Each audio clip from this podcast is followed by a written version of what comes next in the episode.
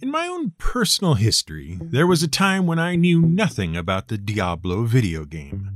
And what a pleasant time it was!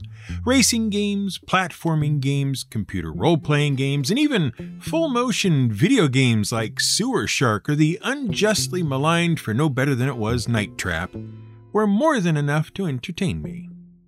But then I was introduced, I have to say unwillingly, to Diablo, or possibly Diablo 2. It's hard to remember now. Anyway, the people doing the introducing were ostensibly friends, and they just wanted me to try out this little game they were all playing together. So, after some cajoling on their part, I sat down to play the game and came away with two distinct impressions. The first impression was that it wasn't much of a gaming experience, really. There seemed to be a whole lot of clicking to no real purpose. Click on the ground to move, click on the bad guys to attack them, click this button to heal, click that button to replenish magic, click some stuff on the ground to pick it up, click a door to open it, click stairs to change floors, click, click, click, click, clickety click. Over and over and over again. It was so much clicking and all happening so rapidly that my clicking finger was wearing out after the third day of it, and after another few days I gave it all up. The second impression I'll come to in a minute, but first let me explain that I did eventually get into Diablo 3, and by and large enjoyed it. It was just as clicky as ever, but by the time I started playing it, that was more welcome than before you didn't have to think as much about gameplay and puzzle solving, and so the brain was free to wander to other topics like how to put together a script for a podcast. That sort of thing. In fact, I enjoyed Diablo 3 enough that after having played through it 15 or 16 times, I started looking around for other games in a similar style. And there were lots of them, to be sure. Never let it be said that the video gaming industry cannot spot a trend. Unfortunately, most of them were almost, but not quite, as good as their inspiration. They all seemed to miss something important, something that distinguished the Diablo series from the rest of the pack. But I couldn't quite put my finger on it at the time. Until very recently. Until a game called Undecember was released on Steam. It looked pretty good and had an interesting skill system, so I resolved to try it out and see how it measured up. Not that it is going to matter in the long run, and this certainly isn't a recommendation of any sort, but Undecember doesn't really have a class system. You're free to assemble your play style and abilities as you see fit, which you will do by picking up the various bits of debris dropped by your opponents after you defeat them. You can then mix and match what you collect to essentially design your special abilities and how they work, weapon effects, and various other elements of your play experience, largely independent of any particular class structure, such as you might have in Dungeons and Dragons. That and some crafting, and you could possibly have a useful few days of tinkering before you really committed to any one thing. It was interesting enough on the face of it to get me playing. But almost immediately something seemed off. I wasn't 15 minutes into the game before a little message indicator began to flash on and off on the user interface. I clicked it and discovered I'd been given a reward chest of some description that contained some items I would need to improve my weapons of choice. Fair enough. Thanks, game. And then 15 minutes later, the indicator flashed again, and another little reward was presented to me. And 15 minutes later, another one. And then I started paying more attention to what was going on. See, for the first hour of play, every time you play, you get a reward every 15 minutes. Not just the first time you play, mind you, but every time you play. And you also get rewarded for various achievements, of which there are many, not all of which require much effort to get.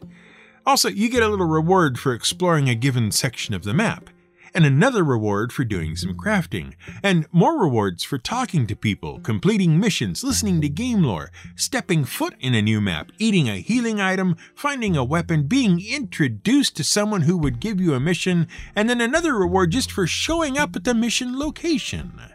Rewards were coming in so fast that you could barely close the UI before another reward showed up, and you'd have to open it again to collect the reward.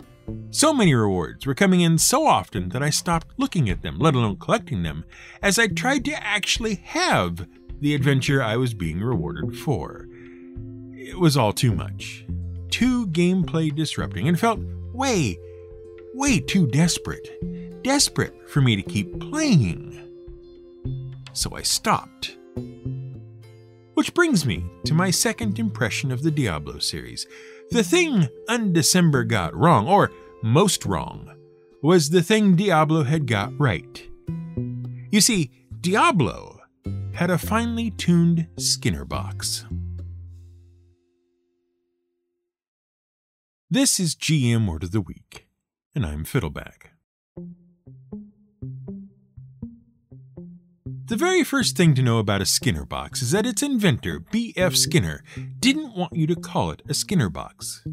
No, instead, he preferred the term lever box because it was, in fact, a box with levers and not a box with skinners. Most often, though, it is referred to in the field of psychology as an operant conditioning box. But let's back up a few steps before we really dig into what a Skinner box is all about and how it relates to the games we play today. B.F. Skinner, or since Skinner really wanted things to have their proper names, Burrhus Frederic Skinner, was born in Pennsylvania in 1904. He attended, after growing up somewhat, Hamilton College in New York, where he failed to become a writer of note, and in 1926 attended Harvard University, where, as an undergraduate, he took up an interest in behaviorism at the behest of one of his friends. And if your first question upon hearing that is, What is behaviorism and why should I care? Welcome to the show. I hope you enjoy your first time here. See, psychology in the 1920s sort of had a couple of little problems. First, it was hard to get anyone to take you seriously if you showed up at a party and said you were a psychologist. Not that people didn't think psychologists were real, it was just that telling people you were a psychologist had about the same weight back then as saying you're a cryptozoologist does today. The field of psychology was very fringy at the time, and very few people took anything you had to say seriously. Sure, they'd politely invite you to dinner and cocktails, but it was mostly because TV wasn't very much of a thing at the time and some sort of entertainment was needed. What better than to listen to a psychologist explain why you didn't get along with your father because you were secretly in love with your mother? You'd have to be a nutcase to believe all that. And the reason psychology had that first problem was because of psychology's second problem, which was that a lot of the things psychologists said were true were more or less completely untestable by anyone who wasn't already prepared to buy into the whole psychology rigmarole. It would be like saying, I know Bigfoot exists because I've heard the noises and smelled the smells. And then all your soon to be former friends turn to you and say, Oh, yeah? Bring us the body. Which, of course, you couldn't do. By the way, have you heard our episode on Sasquatch? It's really quite interesting. Anyway, what psychology needed was some hard evidence to go along with all this speculation and theory, and up until the 1900s, there hadn't been a lot of it to back things up with. The best evidence that your science is real science, aside from hard evidence like Bigfoot bodies, is, of course, the ability to predict future events based on current theories. Halley's Comet, for instance, got called Halley's Comet not because Edmund Halley discovered it, but because he was able to predict its eventual return accurately enough, thanks to looking through the historical records of previous sightings, to know when it would be seen again. See our Hollow Earth episode for more on Halley and his comet and one of his crazier theories that turned out to be really, really wrong.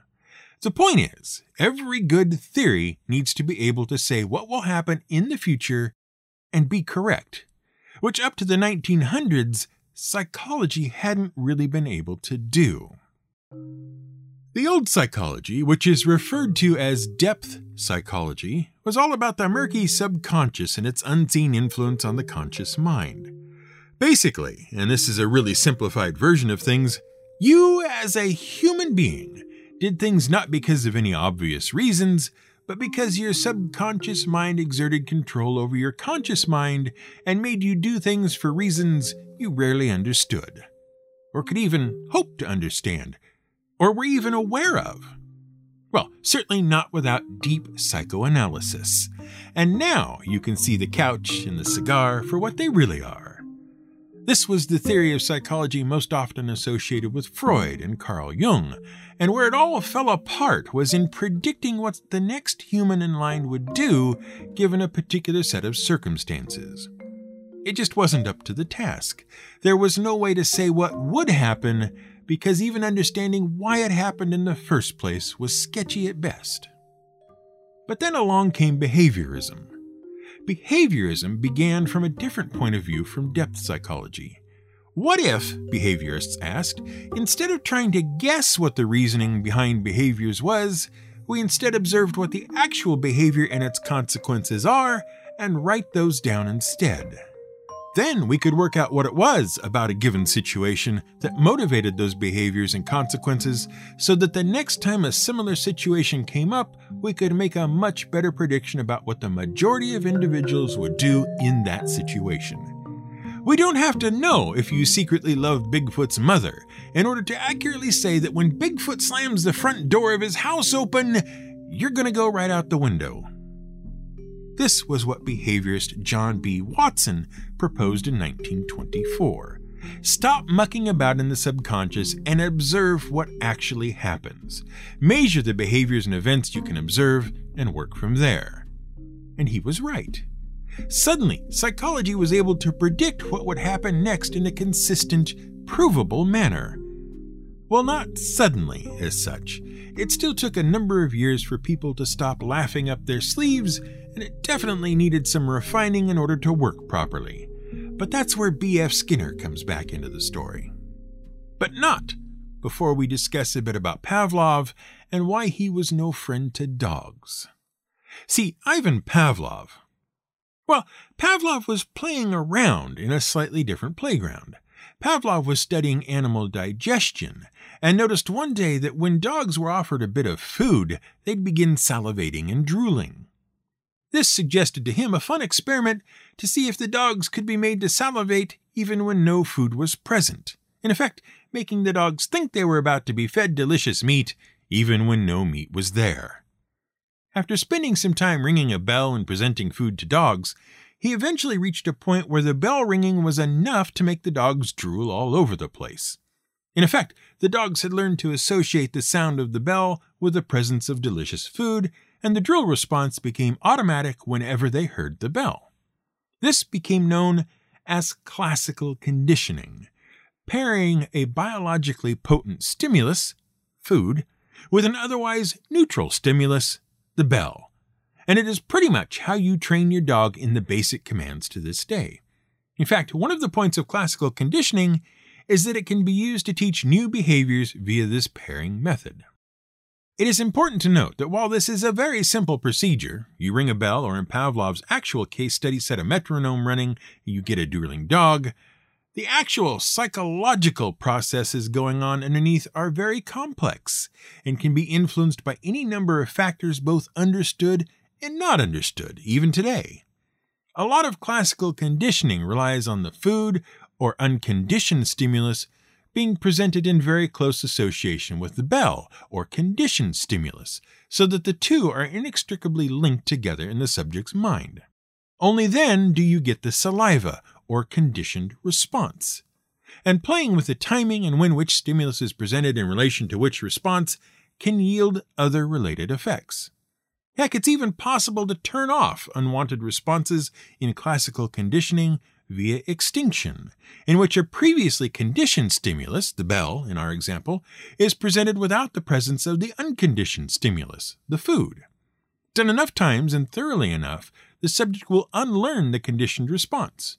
Ring the bell, don't give the food, and the dog soon learns that there's no point in drooling if no one is going to feed it. At that point, the behavior is extinguished. Which is all well and good if what you want to study is inbuilt involuntary behaviors. In other words, those behaviors a subject naturally has by virtue of being an alive member of whatever sort of creature it is. An outside stimulus can have an effect on involuntary behaviors and responses. The bell can reinforce and redirect a dog's natural inclination to slobber over food, but it cannot, for example, cause the dog to go to the store, buy its own food, and serve it to itself each evening. And the first of you to jump up and say, But I know of a dog that can, will be excused from the rest of this episode for not knowing the difference between classical and operant conditioning. Go on, run along. Operant conditioning, and I promise we're zeroing back in on Skinner soon. Operant conditioning works the other way around from classical conditioning. The more clever sort of dogs, the sorts that do go to stores and buy things, have been taught those kinds of behaviors by having a little reward each time they get a key piece of the more complex behavior right, until they've learned to string an entire complex series of behaviors together so that they not only go to the store and buy their own dinners, but also remember to put it in the fridge when they're done. And hey, why not bring me a beer while you're at it? Who's a good boy? You are. Yes, you are. The big difference between operant and classical conditioning, though, is that the subject always has a choice in operant conditioning. The dog can choose to either go to the store or not. Maybe it wants to lay in the sunshine instead or chase a ball. Only when the desired choice is made does it get a reward, which then reinforces the behavior chosen. So every time the dog chooses to go to the store instead of chasing the ball or laying in the sun, you give it a bit of a treat until pretty soon the dog wants to go to the store even when you don't necessarily want it to because it has learned that a reward soon follows. My very own number one dog knows how to shake hands. Sometimes in the evening when she is feeling like a snack might be a really good idea, she will sidle up to us and offer to shake hands just to see if any treats might be forthcoming. The other half of operant conditioning, or at least the other half of behavioral modification through operant conditioning, is that some behaviors are undesirable and so are punished. If a behavior occurs which is not wanted, a punishment, or negative reinforcement if the word punishment bothers you, is applied. This does not have to be anything physical or verbal, it could be something as simple as the withdrawal of attention. If you go around begging for food, sorry, if your dog goes around begging for food on a regular basis and instead of rewarding it, you stop paying attention to it, this sends the message that this behavior is unwanted. With enough repetition of this non response, the dog will soon learn that begging gets negatively reinforced, which it does not like, so it learns not to perform that behavior. Under operant conditioning, desirable behaviors are rewarded, undesirable behaviors are punished, and the behaviors being rewarded or punished are voluntary. There is always a choice. But what if you want more than one dog to engage in the same sorts of behaviors? Are you going to have to teach each new dog that comes along how to perform the behaviors you want? Or is there another way to do it? This was the fundamental question proposed by psychologist Edward Thorndike. Thorndike wanted to know whether animals were capable of learning by imitation and observation. In other words, if that dog knows how to shake hands, can this new dog we've never seen before learn to do the same trick simply by observing the first dog and imitating what it does? Except Thorndike ran his experiments on cats. Perhaps he liked the challenge of teaching cats to do anything at all. The cats were placed in puzzle boxes, no, there is no number one cat. The cats were placed in puzzle boxes designed by Thorndike. Each box had a series of pulleys and levers connected by strings to the door of the box. By manipulating a lever or button, the cat could let itself out of the box.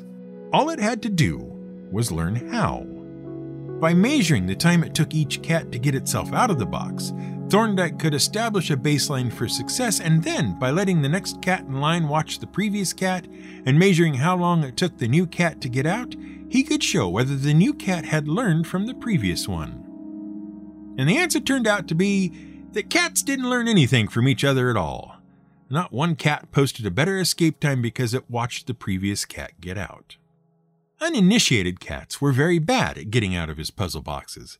They would attempt many things which did not lead to their release, until eventually they stumbled upon the right lever, more or less by accident.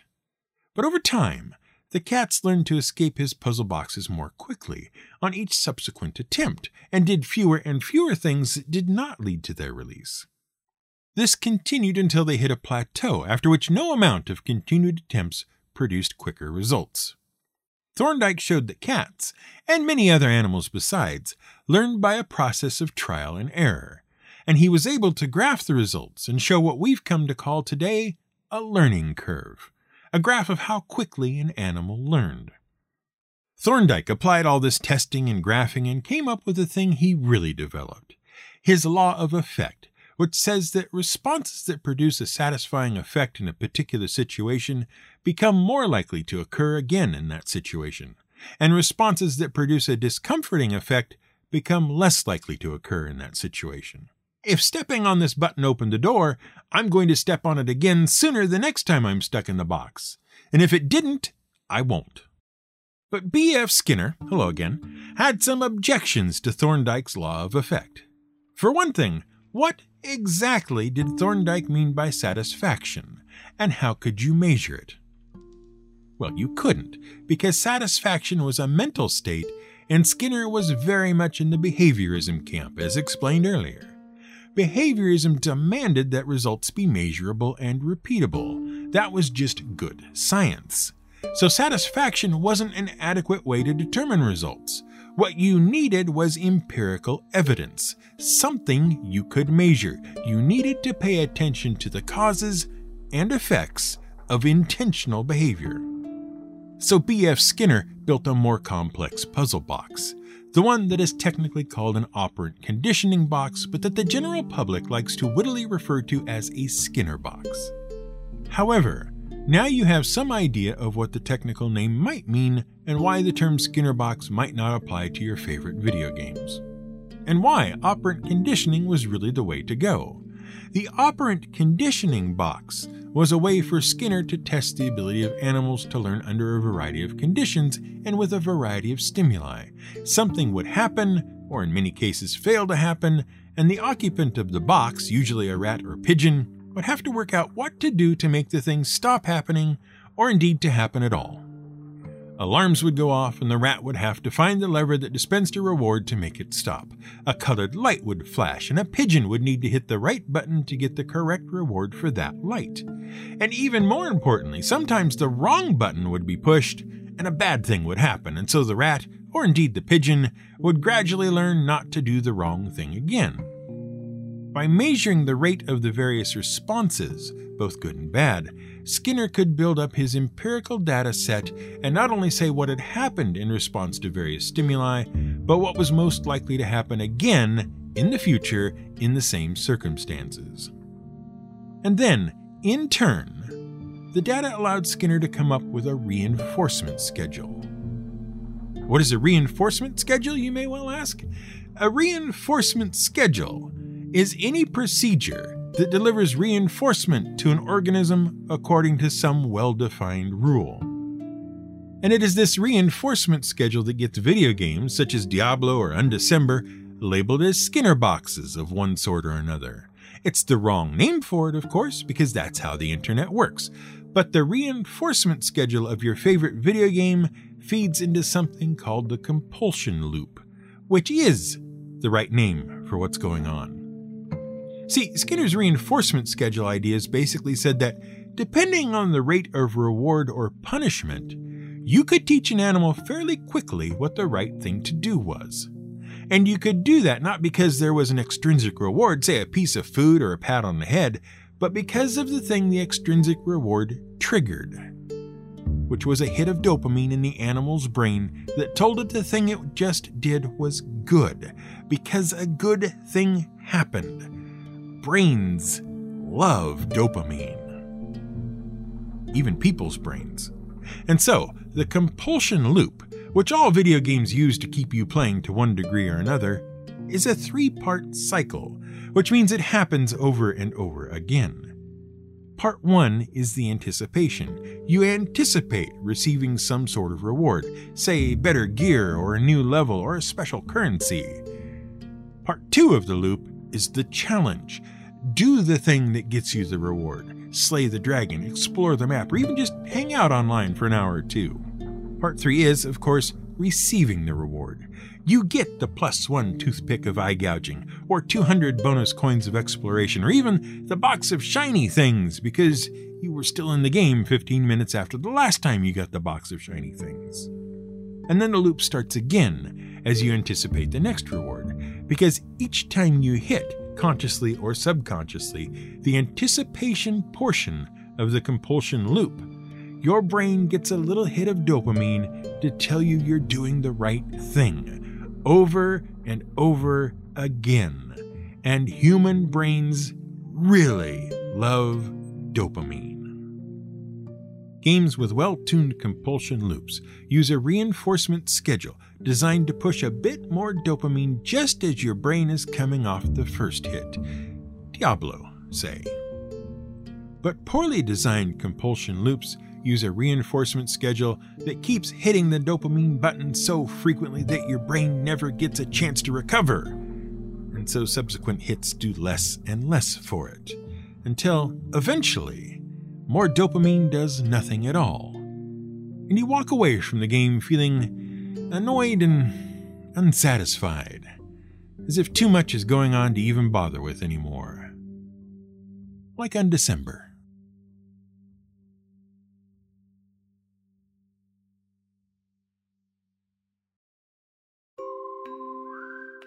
Thanks for listening to this episode of GM Word of the Week.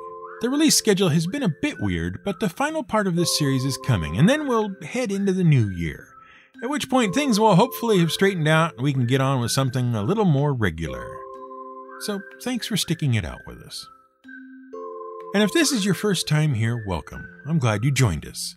You can help support the show if you are so inclined by heading over to buymeacoffee.com slash fiddleback and either making a one-time donation or signing up for a monthly membership.